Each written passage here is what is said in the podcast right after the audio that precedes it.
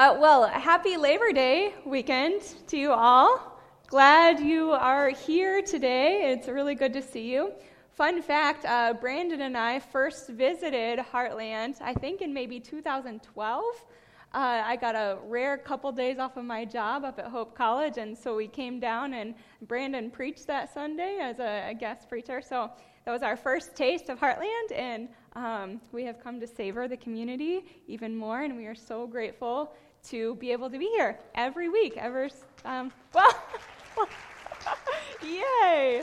Yeah, we um, we are just so grateful for all of you, and hope and pray that you know that. So so so grateful to be doing life with you. So, uh, before we begin, let let us pray.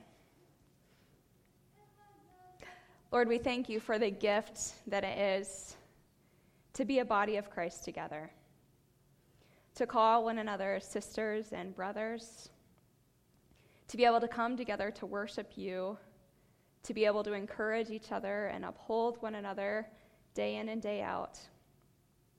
We thank you for your scripture to us that guides us in the way of life and peace and joy. We pray that you would give us your Spirit's illumination that we might live into that way of Christ today and always. In Jesus' name we pray. Amen. Well, friends, we have reached our last week in our series on the book of Philippians. It has been a really rich book of Scripture, has it not? Have you been as blessed by it as I have? Anyone here appreciate the book of Philippians? Yes, yes, good. It has been a really, really rich book, and pray that we continue to chew on it and savor it in weeks to come. Well, today, in these last final verses, we return to a question that has permeated throughout the entire letter. And that question is how do we live in joy? Is there anyone here who desires more joy in their life. Anyone? A couple people do. the rest of us are cranks, and we'd just rather not live with joy. Just kidding. We all desire more joy deep within us. And when I say joy, I don't mean a fleeting happiness that comes and goes depending upon what happens in that day or week, but real lasting joy.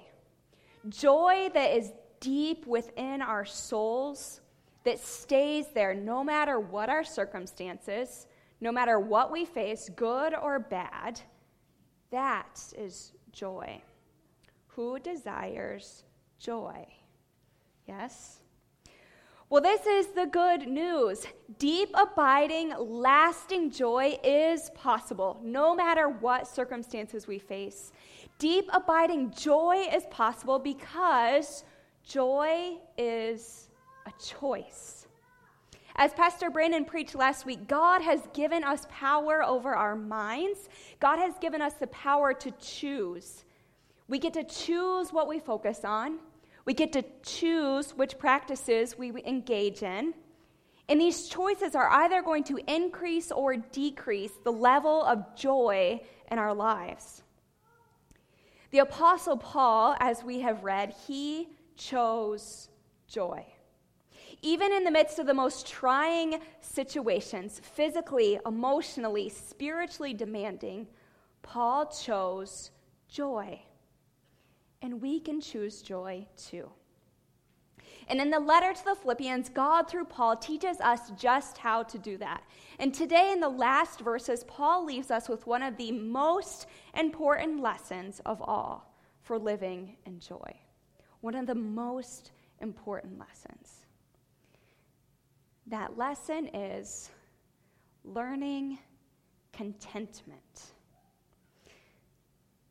Learning contentment. Contentment is absolutely essential for living in joy. The two go hand in hand. If we want more joy, we must learn more contentment. That is what the Apostle Paul did, and that is what he encourages us to do as well.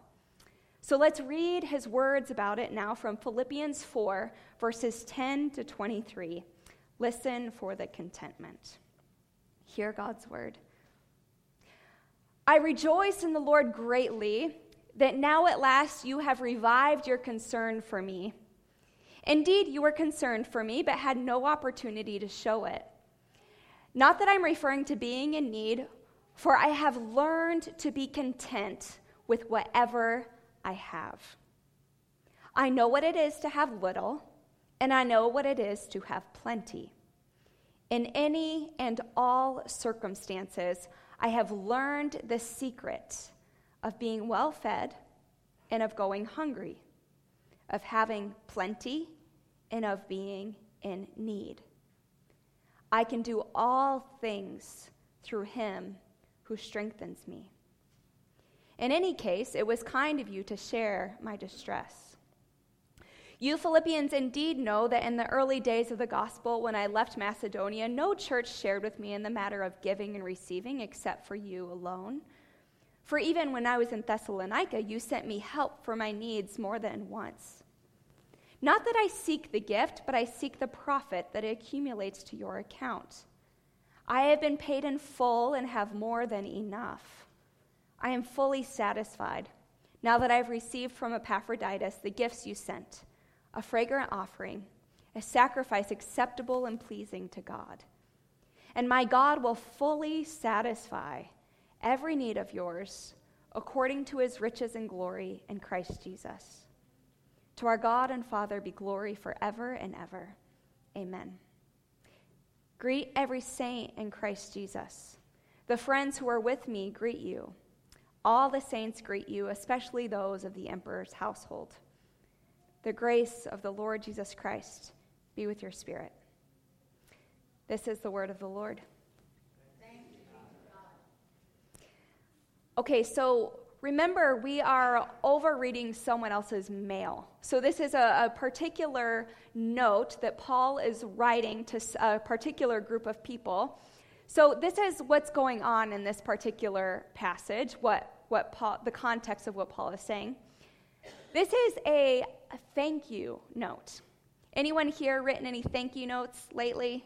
Perhaps those who've gotten married or graduated, or you write those thank you notes after thank you notes after thank you notes. They are they're really good for our soul, right? They increase our gratitude and joy once your hand un, unaches from all the writing. Well, this is a good old handwritten thank you note. Paul has received a generous gift. It's a gift from the church in Philippi. And now, here at the end of the letter, he's finally saying his thanks. Thank you for the gift.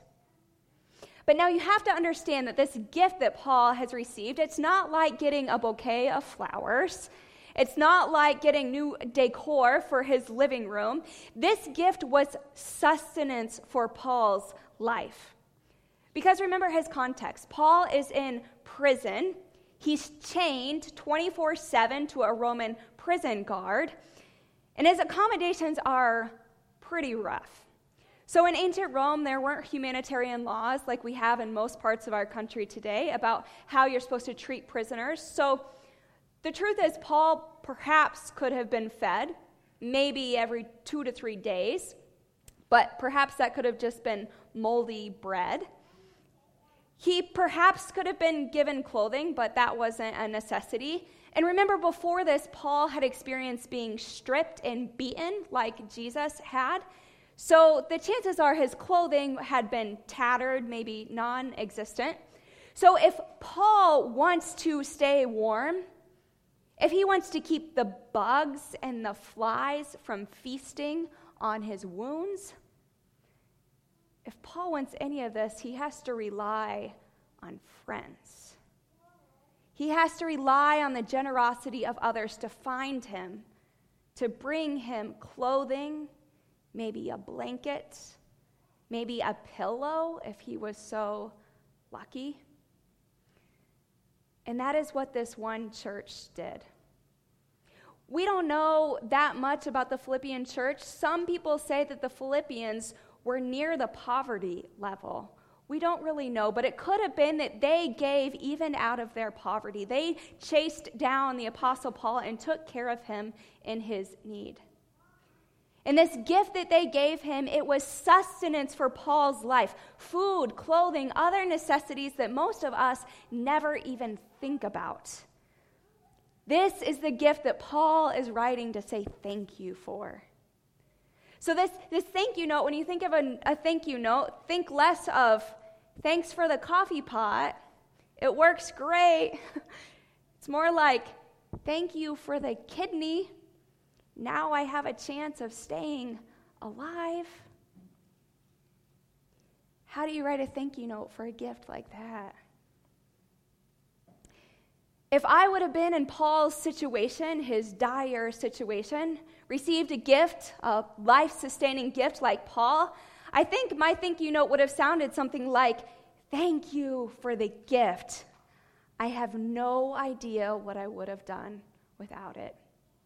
You see, I was in a really bad spot. But now that I have this, I'm doing okay.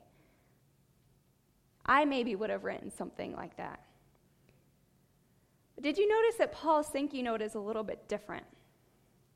In verses 11 to 14, he writes this Not that I'm referring to being in need. This is Paul, who has probably little clothing, food, necessities. Not that I'm referring to being in need, for I have learned to be content with whatever I have.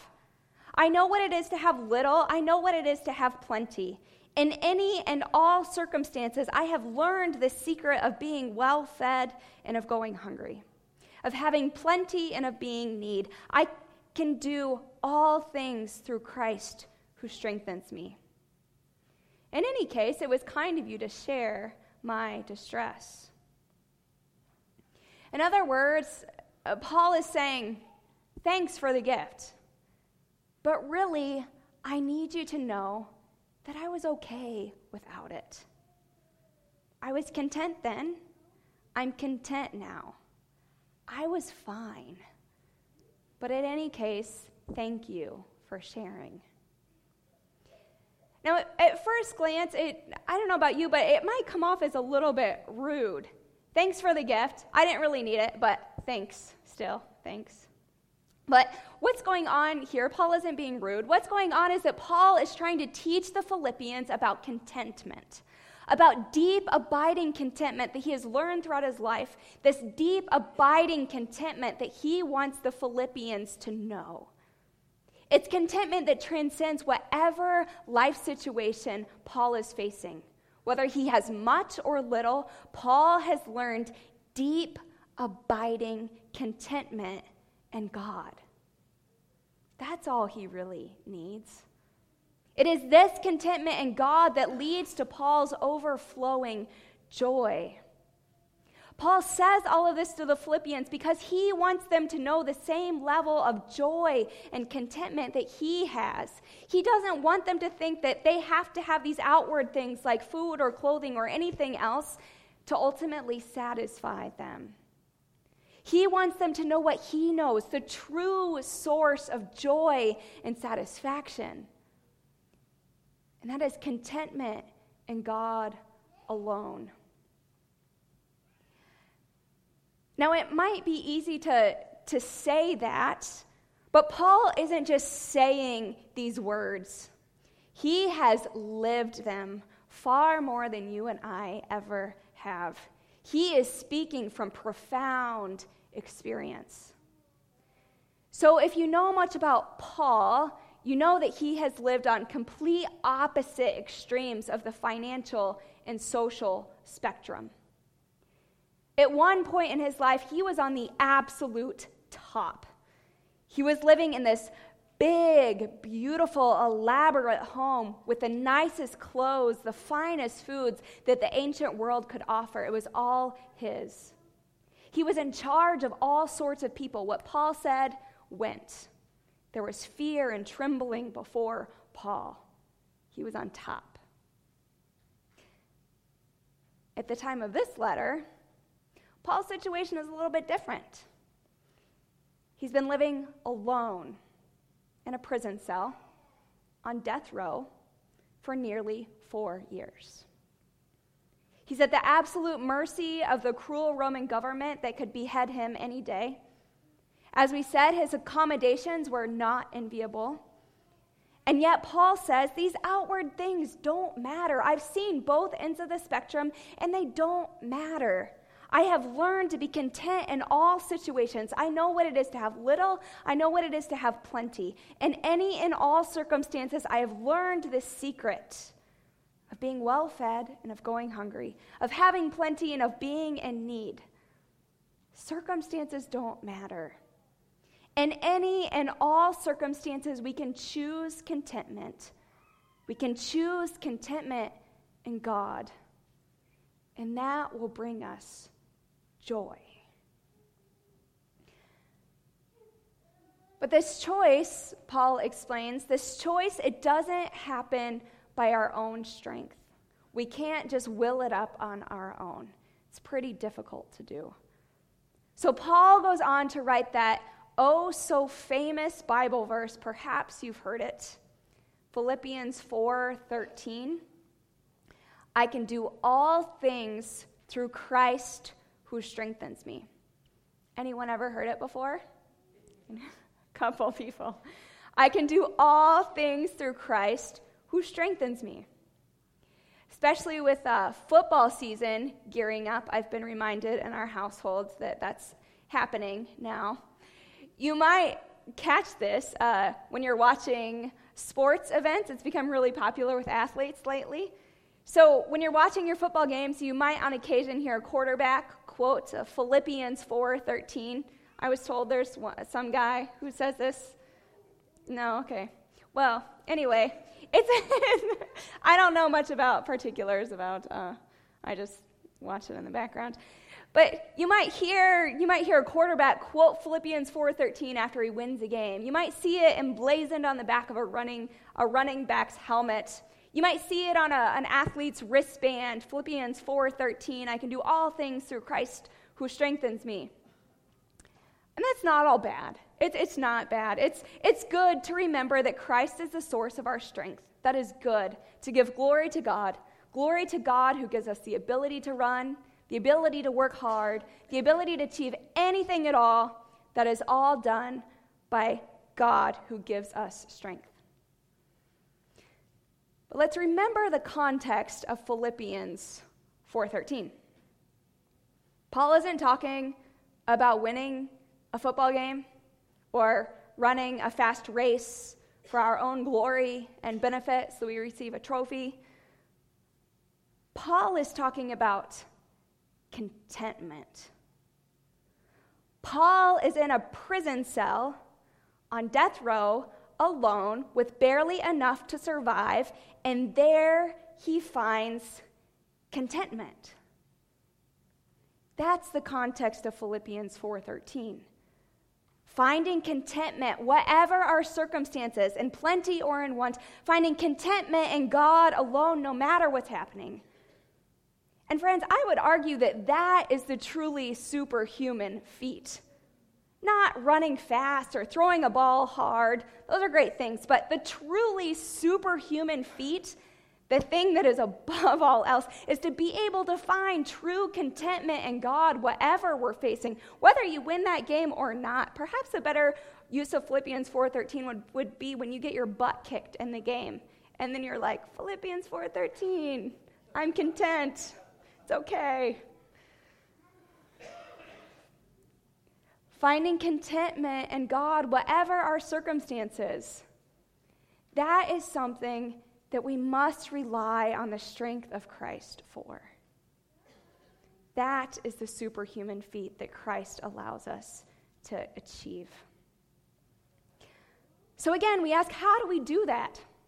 How do we rely on Christ's strength to find contentment in God, whatever we face? Does it just happen overnight? No. Like most all things in life, contentment is learned. Paul writes in verse 11, I have learned to be content. I heard another preacher once talk about this as enrolling in the school of contentment. Who likes school?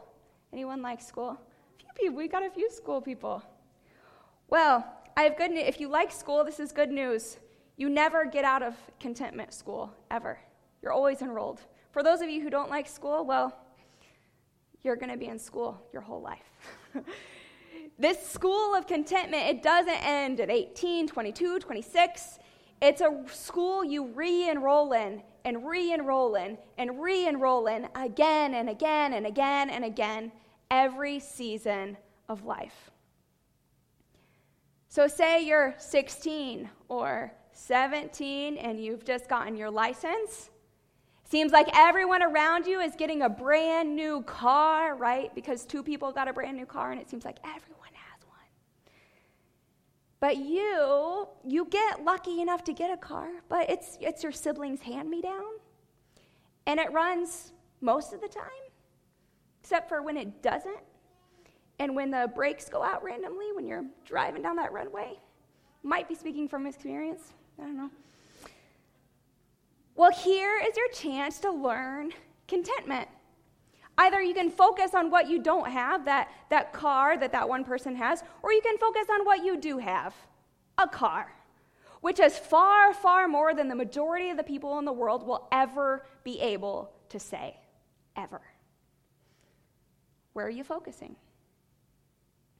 Say a few years later, you get into college, everyone around you is scraping by on ramen noodles and dollar store flip flops. You've been there, done that. There, you start to be content with very little because people have very little. Suddenly, the car thing doesn't matter. You realize that was silly. And you do pretty well with contentment. Perhaps you think you've graduated from the school of contentment. I'm doing really well. Look at my dollar store flip flops. But then, then you land your first job and you start comparing yourself to all your older colleagues that have those fancy suits and drink Starbucks three times a day. And you have to re enroll in the school contentment. Or you graduate and you buy your first home. You're so grateful to God and content to just have your own space. You're so content. And then your new neighbors move in. And they completely remodel their house and update their home and invite you over to see all their cool things. And suddenly you're not so satisfied with your house anymore. And you have to re enroll in the school of contentment.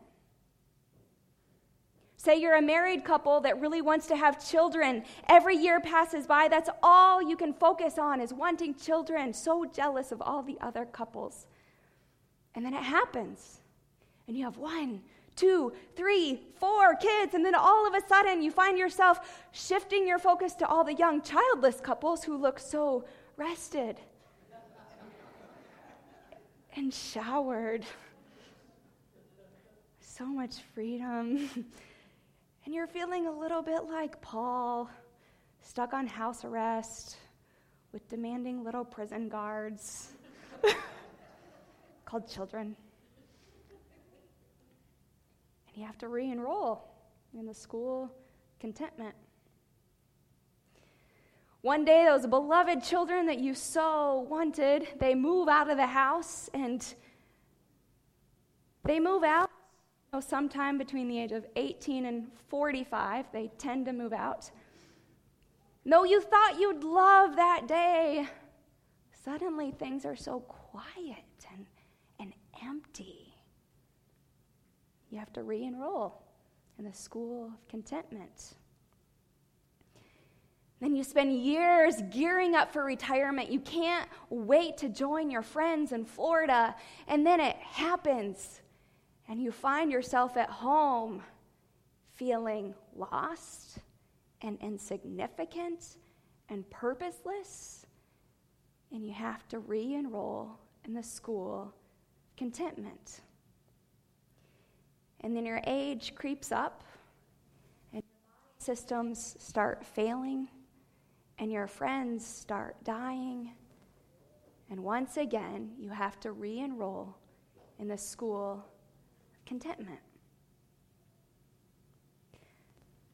Sisters and brothers, in every season of life, you're going to face areas of plenty and areas of want. In every single season and all things we face, you'll have areas of plenty and areas of want. And yet, in all of that, we can find contentment. We can find contentment in God alone who strengthens us. Over the years, Pastor Brandon and I have observed from walking with people from all stages of life that there tend to be about three areas that weigh heavy on people, three areas that, that people tend to complain about money, time, and health. See if you relate with any of this. It seems to be that in the scheme of life, you rarely get all three at the same time. When you're young, you have lots of energy and time, but you have no money, so you feel a little trapped. You can't really do a lot on your own. When you get in the middle, eh, middle years, you have some, some decent health, some decent financial stability. Hopefully, you have a job by then, but there's no time, right? Just working and raising family, there's no time. When you get older, you have decent money stored up and, and time, but failing health. It never seems to have all three at the same time. But the key is, in any and all circumstances, to be content with whatever you have whether in plenty or in want, whether you're facing a season of great highs or lows, in all things, we can find joy and contentment in Christ who strengthens us. So again, we bring it back and ask how? How do we do that? How do we learn contentment? And it brings us back to the very beginning of the series. We close in the way that we started the series. We close by looking at this definition of joy. If you remember from the beginning, we said joy, listen closely, joy is a focus on the generosity of God, which expresses itself through gratitude and praise, even in seasons of pain and disappointment. Joy is a focus a focus on the generosity of God, which expresses itself through gratitude and praise, even in seasons of pain and disappointment. Joy is a choice. Joy comes from choosing where you focus, choosing to focus on the generosity of God. Contentment is the same. Joy and contentment, like as I said at the beginning, they are inseparable. If you want joy, if you want contentment, choose to focus on the generosity of God. This is the choice Paul made. This is why he was able to remain content and overflowing with joy no matter what his situation. For Paul chose to focus on God. This is the key here. Paul focused on God.